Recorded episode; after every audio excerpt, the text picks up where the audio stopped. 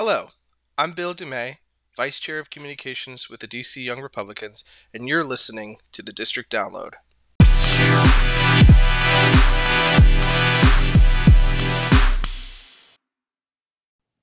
Welcome, everyone, to another exciting episode of the District Download. We are back from a brief hiatus tonight, and we're ready to get back to interviewing some fellow young Republicans, candidates, and prominent figures from across the Beltway and beyond.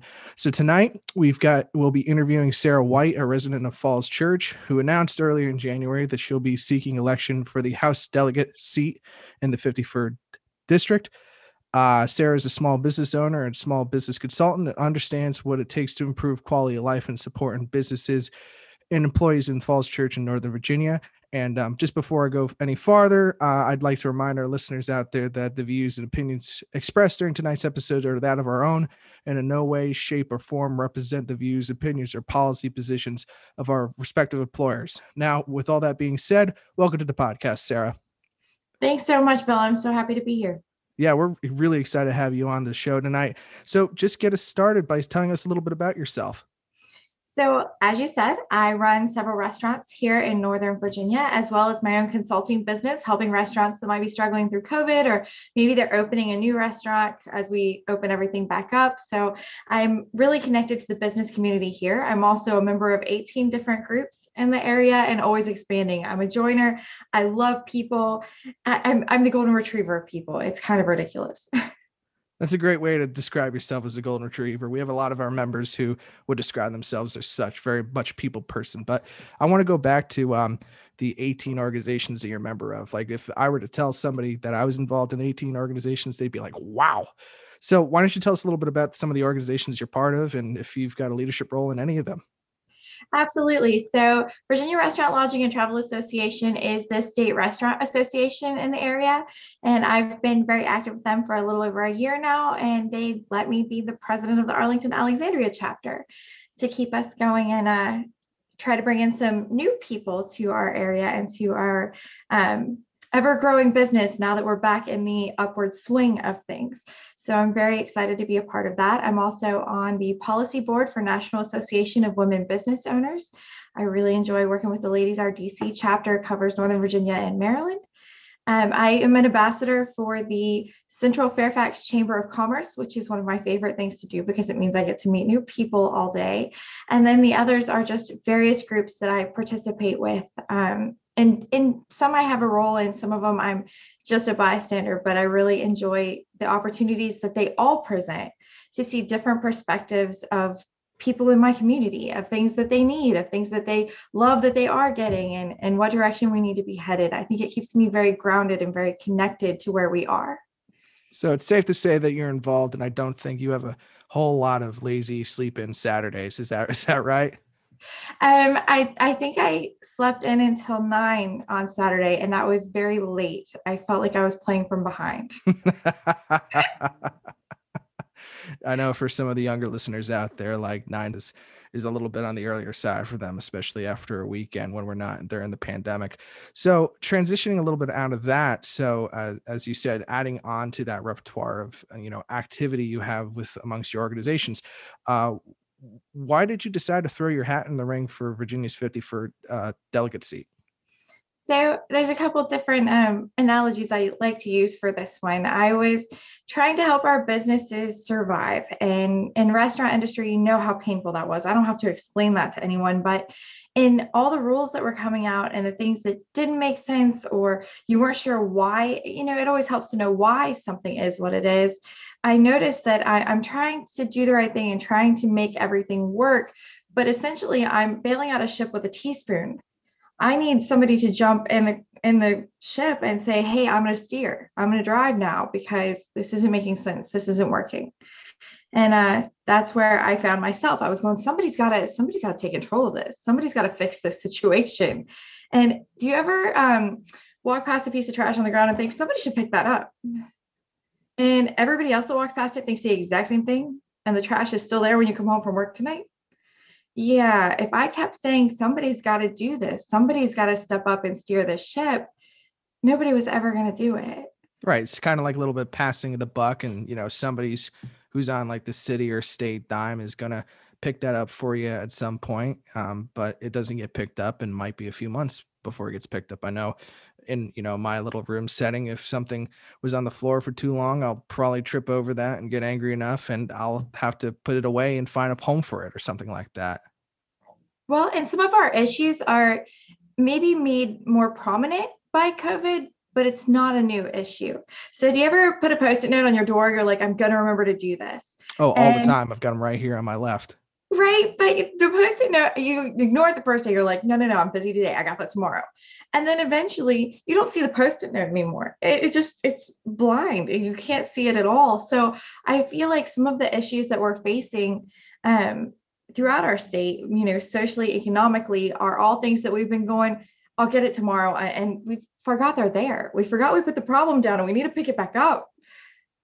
Yeah, so so going off of that a little bit, so these problems that you're you're you're analogizing to us right now, what are you, what would you say are the top three biggest problems in your district and the top three problems that face Virginia as a state as a whole? I think that the number one issue that I have and that I think a lot of people around me have, not just related to COVID, but really made clear by COVID, is that we don't understand why the rules are, what the rules are, and how to make sure that we're complying with them all the time. Because, especially in COVID, a new rule would come out on Friday, it'd be active on Monday. I had no weekend to ask any questions because nobody's in the office. And all I want to do is get it right. Have you ever picked up a health department rule book or really any rule book for anything and, and you try to go to the letter of every bit of it? But I've called health department officials and heard, yeah, we think this is what it's supposed to be. And, and it's it, fire department came in and one one fire marshal told us one thing and, and the next time we got inspected we were told something completely different and i think that a lot of times we're all making it up as we go along, just trying really hard to do our best. And you know, to our credit in our state, you get credit for doing your best. They don't come after you, they're not attacking anybody, and I appreciate that. But I also want to make rule books that new businesses can follow, that they understand and they jump in and they don't have to worry or be concerned when someone walks through the door that they're breaking a rule. Um, and, and business owners, we're rule followers. We just want to do what we're being asked to do the safe way and then make money doing it. That, yeah, that's I mean, where we're at. Businesses, of course, thrive on certainty and what the next day is going to look like. And obviously, as you said, COVID threw a lot of challenges to that. And some of these challenges, though, have been, you know, long standing. Um, you mentioned that, you know, the, the rule book or the health book guide. Um, you know, some of those codes go back decades, right? So so I see where you're coming from with that. So um, those are great observations. Now, you're throwing your hat into the ring for Virginia's 53rd delegate district. Um, have you always had an interest in politics, or is this kind of a newfound uh, interest that you found along the way? So there's kind of a couple of answers to that. I jokingly, when I was a little kid, I didn't understand what the White House was it was on TV. I heard it, you know, I'm, I'm two or three years old and I thought they were talking about our house. I grew up in a single wide trailer in West Virginia and it was white. And I just assumed as a little kid, I was like, Mom, they're talking about us on TV. And finally she she knew it was gonna break my heart, but she explains to me that there's actually this big white house in Washington, DC. And I was like, do I get to live in that one day? And so I've just always kind of grown up with that sort of interest, that level of like, hey, what's going on up there? What are they doing? How can I get involved? And when I turned 18, I didn't smoke, I didn't do any of those things. So I registered to vote the day I turned 18. Like that was my big 18 celebration, and I loved it.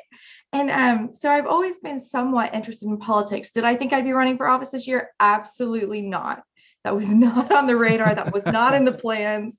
Um, I, I've liked to work for other candidates in the past, and I had anticipated in working for a candidate again this year. However, I bought my first home in, in Falls Church, my husband and I. Congratulations. And thank you so much. We love it. We love the community here. We fell in love when we were actually doing their um, scavenger hunt last 4th of July.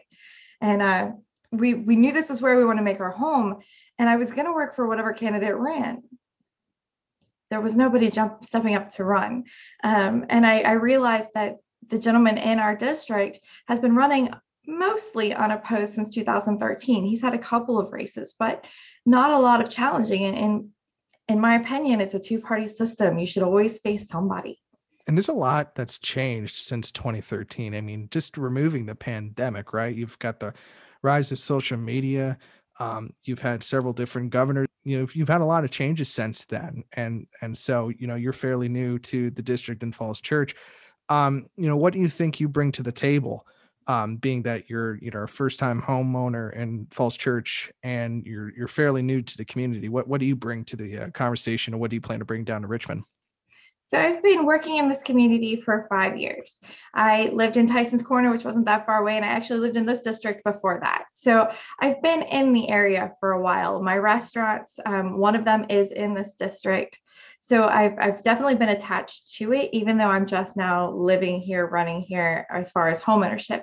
But I feel that working in this area has given me more perspective than anything else could have. And that's because, especially in a restaurant setting where people come in and, and tell you about their day and they tell you what's going on with their job or their family, or, you know, those kitchen table issues that you may discuss with your family. I discuss them with everybody's family. I get to hear them from so many different perspectives and walks of life. I live in a modest condo building here and get to see the neighbors around me, and we're very friendly. I've got to know their children, their pets, and what's going on at their kitchen tables. What are they talking about? It just makes me much more grounded, in my opinion, than someone who's been in office for a very long time. And you, you mentioned that sense of community, and of course, the service industry is is the lifeblood for many Americans and how they got their start. I got my start in the service industry. I worked on um, in the food service department on ferries going to and from from my uh, home state of Connecticut into Long Island. And even after that, I worked at uh, my on-campus bar at my alma mater. So I've I've had you know I've had my fair share of service experience as well as just talking to people across the bar. And it, you've been the counselor. Yeah, I have. I've kind of I've kind of I've had a few funny stories that have happened, but uh, yeah, I've had people come down and kiss the ring and just sometimes, you know, just be like, "Hey, look, I've got a problem," or like, "Hey, this this girl's driving me wild. Like, what do I do?" I'm like, "All right, all right, let me let me tell you exactly." It's almost as if you know, being behind the bar gives you a little bit more of like you know a like a relationship guru license if you will like there's some certain authority that comes with it so but I, I love the f- sacred trust with that. There's like a, a time honored, I can tell you what's going on in my life tradition. I mean, exactly. And it goes even bef- long before even Cheers was a thing. It's always been a thing. Going back to like the invention of you know beer itself and fermentation all the way back in ancient Mesopotamia. So so I, I hear exactly where you're coming from and I love that. So tell us a little bit about um if, if you can uh, about some of the restaurants that are uh, in the district and around the district. Um maybe some of our members are familiar with some of them or maybe even have patroned them in the past. So there are five Lost Dog cafes in Northern Virginia and I run three of those and then Cowboy Cafe on Lee Highway. So those are the four that I work primarily with. Awesome. Awesome. Yeah. And and I'll, I'll mention this too. I used to live in Falls Church a little bit. So um, it was very brief time. I mean, Falls Church in that area has some great, you know, restaurants that, you know, I've, I've patroned in the past. We've also got some great breweries and a Falls Church distillery here now. So we're getting all kinds of different variations of the restaurant here. If you haven't went to Solace Outpost, they're fantastic. And um, Settle Down Easy is here. We've got so many cool places to visit.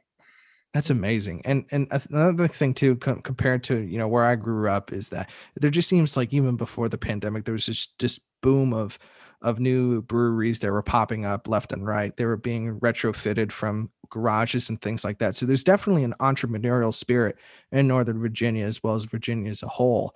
And with that being said, it's been a year, and I think a lot of people have been reflecting on the pandemic and how it's impacted them both personally, socially, professionally, and you name it. So, as somebody who works in the restaurant space and somebody who's lived through it, same as I and everybody else listening, how would you say things have changed in the course of a year with the pandemic. How has that changed with the restaurants you work with, um, as well as just the community at large? So I love to point this fact out first and foremost, and I've been spending a year doing this. Restaurants were always clean. We've always adhered to health department standards and that sort of thing. So when people think that the restaurants changed a lot, they didn't.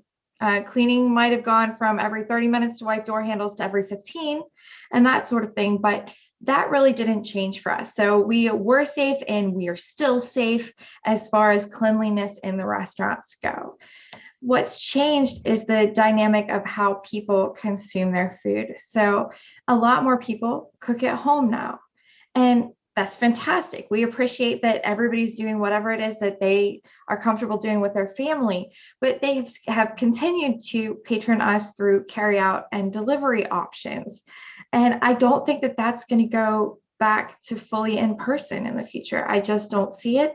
So the restaurants that were able to make the changes to the carry out and the delivery are going to be the ones that are really able to survive. And we see that going forward, patios are going to be important. We see that, you know, to go food, third party vendors, this sort of thing are going to be important. But we appreciate our guests even more that come into the we're, we're just so excited to hear what's gone on with your kids for the last year and about the covid puppy you got and that he's already growing up and so it's it's going to be a little bit different for us going forward permanently i think but not all the changes are bad what would you say specifically to um, the introduction of alcohol to go uh, purchases. So, you know, that, you know, alcohol purchases included in deliveries and things like that. That's something fairly new, at least over here in the District of Columbia. I wanted to get your thoughts on that. You're going to get me in a little bit of trouble here, Bill. I don't, so... don't want to get you in trouble. I um I feel like if there's not a reason to make something illegal, it shouldn't be illegal. And we have seen specifically through COVID that to go alcohol did not cause the increase in drinking and driving that we had always been, you know, boogeyman told it was going to do. And we've seen that uh, people do like to take a cocktail home and enjoy it with their food. And a lot of people told us, especially during COVID, that it really made their experience, that they couldn't get out and have the same meal and drink that they'd always had at our restaurant, but getting able to being able to recreate that in their kitchen at least made it a little more normal. It made it feel a little more okay, like things were going to be all right. And so being able to provide that was really important. But as I said, I mean, if there's not a reason to keep it illegal or to have ever made it illegal, then I, I, don't understand why it's a conversation that we're having and why it's not just accepted that this will be the rule. That's a good observation. That's a good observation. Again, with this era of change and everything like that, and even today, um, you know, a lot of the governors and a lot of the mayors in the United States are starting to ease back on COVID restrictions, hopefully for good, as we get shots in people's arms and things like that. What's the current status of reopening in Virginia right now, and more specifically in Northern Virginia? Is there still a little bit of a hesitancy to open up fully, like some other jurisdictions out there, say maybe down in the South or down in the West?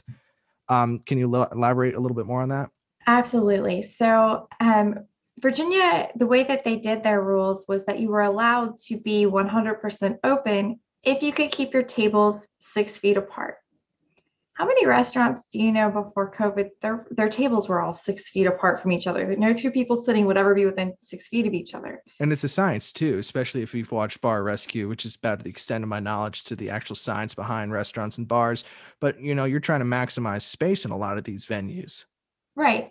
And you know, community tables are have become a way of life for us. A lot of restaurants have some sort of community bar area, community tables, and those are not allowed to be open, bars or community tables. So that takes out a percentage of your restaurant already. And then with keeping those tables six feet apart, I don't know anybody that was above 40% in capacity, even though technically we could be 100% open. So it was a little tricky there. Um, and and we're watching other states open that up and, and, relax those rules a little bit. Virginia has remained hesitant to do so. Um, I'm not sure what the logic is behind that. You know, like you said, people are, are getting vaccinated, people are coming out more. We've got patio tables that you still have to be six feet apart at. And, and they're outside, and, and a lot of places, including ours, have dividers between them. So I'm not sure what that hesitancy is, but I really look forward to the easing of those rules. And we're we're starting to see that over on our side of the river here too. There's been a lot of easing, um, you know, incrementally, of course. Um, there's been definitely a, a, desire to start, re, you know, getting people back to establishments, and I think the restaurant community here in DC is definitely hungering for people to come back in full force, especially ahead of the spring and cherry blossom season, where there's a lot of people that come to DC uh, to witness the cherry blossoms walk around. And there's a lot of day drinking that goes on on a lot of those patios down by the wharf and Navy Yard. Expanding a little bit more. So, you know, in Virginia, we know Pete Snyder has thrown his hat in the ring for uh, governor of Virginia uh, Pete Snyder, spoken about him on a previous podcast episode about the Virginia 30 Day Fund, small businesses. And we also know that Pete Snyder was instrumental in talking to Dave Portnoy over Barstool to create the Barstool Fund. I was wondering if you could offer any takes or maybe even any experiences working with Pete or um, the Barstool Fund. Um, were, the, were you the recipient of a grant by the Barstool Fund or the Virginia 30 Day Fund by chance, or did you know somebody that was? Um, I did not, and I we were not, but I have met Mr. Snyder in person. Um, I will say that I had a bone to pick with him immediately, for which he apologized. So I appreciate that. Of he bumped my announcement day. His announcement day for his campaign got bumped, and he stole mine. He stole your thunder. so that's been our little joke between us. he didn't mean to, and uh, so he gives me a shout out now and then when we get to go to an event together it's his way of saying, "Hey, sorry, I took that that spot from you." Just sticking on a little bit on the topic of the, the Virginia 30 Day Fund. Um, um, what do you think is the overall impact of the Virginia 30 Day Fund? I mean, I think that a lot of, of people in the community, this fund is just an example of how they stepped up for the people that really needed it. And, you know, I think that that Mr. Snyder deserves a lot of respect for stepping up, seeing a need in our restaurants and and trying to fill that, trying to help out the restaurants in our area that were definitely struggling. So I definitely appreciate all of his hard work on that because you know there weren't people coming out of the woodwork necessarily to organize on that level. We did have a lot of people buying gift cards. We had a lot of people coming out and and, and buying to go food and carry out food, but um, being able to step up and offer those kind of grant funds were really what it took to to bridge the difference. PPP funds, I mean, we see on a grand scale how these were needed for businesses. So I appreciate his his doing that and stepping up for an industry that des- desperately needed him. And throughout this past year too, what what is your position on the the role of the state of Virginia as well as your opponent with regards to supporting small businesses and things to like. What were some of the, the, the high points that you saw coming from Richmond, and what were some of the inaction that you saw coming from Richmond? So the good, the bad, and the ugly. Fair enough. So, I mean, we all saw how quickly we got shut down, how hard we got shut down, um, the way that rules came out in a way that was not sometimes feasible in a way that some sometimes was not understood or followed through on correctly because of, of lack of communication. So I, I think that we all understand what the problems were coming out. But I will say that I feel like, you know, they they were trying. We were all going through something new. We were all going through something that nobody had ever gone through before. But in my opinion, we need a playbook for just this right here. We need a playbook that says, okay, when a pandemic hits, here's what we're going to do. Okay, when a natural disaster hits, here's what we're going to do. And I don't know about everybody else, but I just thought these were on a shelf in the governor's office. I had no idea the books didn't exist. You hear and the so, doomsday scenarios that exist somewhere in some locker and some federal agency somewhere. You would think that there would have been a playbook and, you know, something from the Cold War era that had something like this in play well who hasn't heard in their lifetime? And i you know i'm not that old. I've definitely heard in my lifetime where you see on a movie or whatever and they pull out the playbook for like there's a disaster here's what we're going to do. And i don't understand why i mean i thought they had them on all sorts of things on crazy things just contingencies in case. You know in alien lands go pull out a book i don't know. And yet there's not even a book for the simple stuff, the things that we've been hearing since I was a kid. There was a pandemic coming. We've been hearing that it would happen in our lifetime. No, we all didn't think it would happen. I didn't think it would happen. And yet, nobody thought, you know, let's just jot down a few notes. Let's just like maybe have a somewhat of a plan for this. And we didn't. So, the biggest thing to me that we've learned this year is we have to make those plans. We have to come up with the most unlikely scenarios and the most mundane ones and know how we will respond to that and uh, for our communities. We cannot let our businesses fail. We cannot let our children fail. Don't even get me started on education this year and how far behind our children are. Like, we just need to have things in place to make sure that we never let our communities down again. So it sounds like you, you want to bring a sense of proactivity to Richmond and to start thinking ahead for these certain situations, right? Like with the pandemic or something that seizes the economy that doesn't allow us to conduct business or commerce anymore. So it sounds like that's one of your primary goals. Now, I am going to ask you a little bit about education since that seems to be the topic on everybody's mind. Um, you know, with school reopenings and things the like, there are some jurisdictions out there um, that have kids going back to school. A lot of parochial and private schools have gone back and sent their kids back to in-person instructions. And of course, when we talk about this, um, there are the school has continued, just not in a physical sense. Um, but again, there's a vast difference between distance learning versus in-person learning. So I want to get your take on Virginia right now with with where they're going with sending kids back into the physical classroom. Um, what do you think were some of the hit and misses uh, this past year when it came to education? And what are some of the things that you're going to bring? Um, some of the ideas and solutions that you're going to bring when you go down to Richmond? Absolutely. So we have definitely failed our minority children, our children that might come from homes that don't have as much money as others, the people that couldn't send their children to a private school, the people that couldn't just one of the parents quit their job and stay home. And we know that 20 million women in the US quit their jobs to stay home and educate their children. And as a woman, that's disturbing to me, not because they had to take care of their families. You know, that's what we're both for. You know, strong families, women, men, we want to take care of our children as a family, as a unit. My husband makes a much better tutor for my nieces than I do. But knowing that so many women gave up their careers for this, um, it's a little bit disheartening to me that that they had to ch- to make that choice and the government made them make that choice so if you didn't have the money to go to private school or to have private tutors we failed you this year. We did as a whole. So what can we do to not only make up for that we have to if it if it requires summer education it requires summer education. I'm sorry i feel that education is so much more of a priority than anything else in life. I wouldn't be where i am coming from a very poor family if I hadn't gotten an education.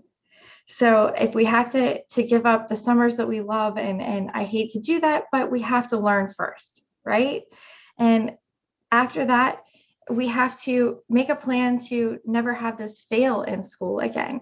So there are a lot of localities that did better than we did on that. There are a lot of other countries that did better than we did. And we see that a lot of that was having extra space so why do we not use our community centers? We had restaurants and hotels with rooms shut down across the Commonwealth that could have been used for smaller pods for education. Uh, we had teachers graduating from college that were not going to be able to just go out into the job market that could have interned with those students. We know that we had a budget windfall that we could have used to pay for those teachers to educate those students, keeping them employed and keeping our children educated. So I just don't understand why we didn't make any of those moves. I'm I'm not a parent myself. I'm a great aunt to not only my sister's children, but to several of my friends' children that I've adopted because I make an excellent aunt. But I, I, see the ways that they got let down this year, and I'm very disheartened at the fact that we let it happen and can't wait to jump in and find ways to help them catch up and never do this again. Yeah, well, well, we got our eye on the future, and it sounds like you got your eye on the future as well.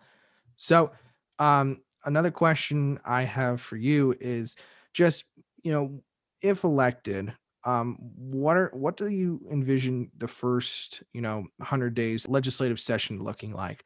What are some of your goals, priorities outside of what we've already talked about um, that you want to pursue, as well as some of your top committee assignments that you would want to pursue if elected? Sure. So I think small business is probably naturally where I will gravitate towards. So anything that um, any committee assignments I can do having to do with economics and business will be natural fits for me. As far as legislation, I know that we have some very great um, things going on here in Northern Virginia. So let's just say Fairfax, for instance. We have a unit that if you call the police and, it's non-emergency repeatedly and there could be mental health involved or there could be um, you know something other than an emergency that a police officer would need to respond to we have a unit here that go out and, and assess the situation caseworker and, and that sort of thing that will help to see where we need to go next and allow our police officers to do their job to to do what they're out there for to protect and serve us. And I think that we need to look at this program and, and how it's working, what the best practices are for it, and what maybe they need expanded or what doesn't work for it, and see how it could be a model for the state for how our, our police departments might be able to kind of bridge that gap. And I know that there's been talk about defunding the police and raising funding for police and, and all of this. And what I say is if I have a restaurant and I have one server on with 25 tables. And so they get frustrated and, and something happens. Do I fire that one server or do I hire 15 more so that we, we have enough people so that we can cover our job? Well, I think that that's one thing we're ignoring is that our police departments are strapped. They are stretched thin. They don't get to do the community policing that I loved growing up. I loved the fact that I knew several officers in my neighborhood. In Raleigh, before I moved here, I knew the two police officers that were most frequently on my block because we said hello every day. The first time that you meet one should not be on the worst day of your life. That is a terrible time to be meeting anyone. So we need to get back to safer neighborhoods and safer communities through some of these these things that we're trying. And I know that Fairfax is just the example that I know because the gentleman in this particular unit um, have eaten in my restaurant and explained it all to me. But I'm sure that there are many other programs throughout the state that we're doing for not only, you know, police is just one issue, but how do we make sure people have health care? How do we take care of that? Well, I'm sure that there are places in the state doing different things that I'd love to learn more about. And this will give me the opportunity to speak with a broader audience, even though I think, you know, from my perspective, Northern Virginia does it pretty well. Yeah, I would I would agree with that as well, and that's a that's a great kind of outlook on some of your further goals outside of what we've already discussed when it comes to small business things like that. So I just have a few more questions for you. Um, I'll I'll I'll, I'll ask you this one. So we're right now in March and election day is coming up in November. What does the game plan look like from now until election day? I'm curious to know what uh, the Sarah White playbook or the game plan looks like. And if you can't give any trade secrets, that's fine. No trade secrets here. I'm more than happy to share. So I think that you can kind of already see what my playbook is by my 18 groups. I plan to just meet everybody in the area.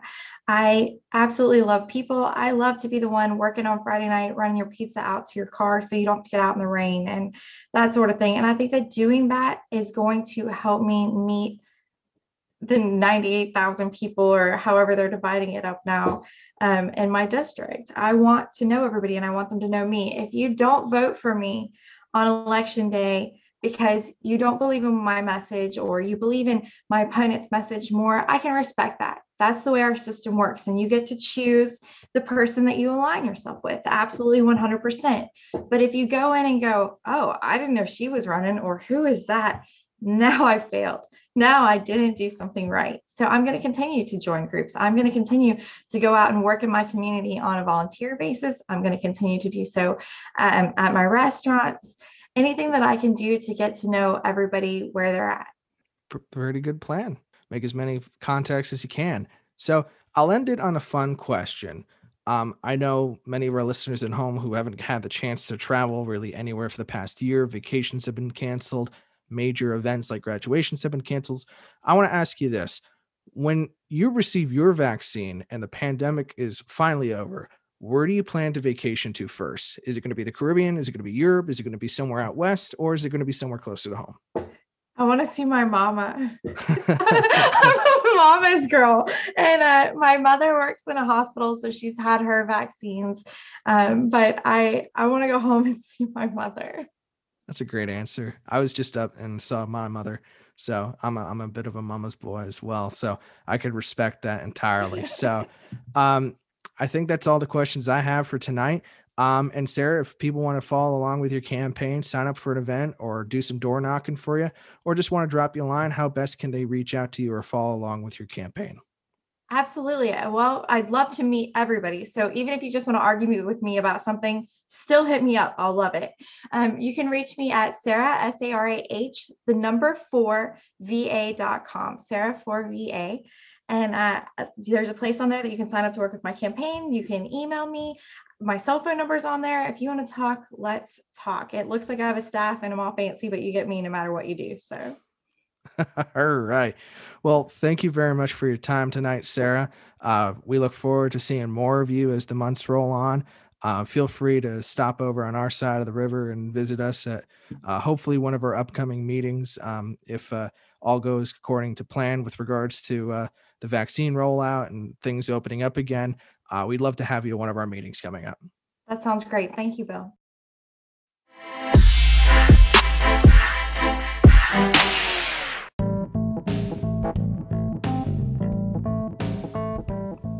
On behalf of the DC Young Republican Executive Board, we thank you for listening to the District Download.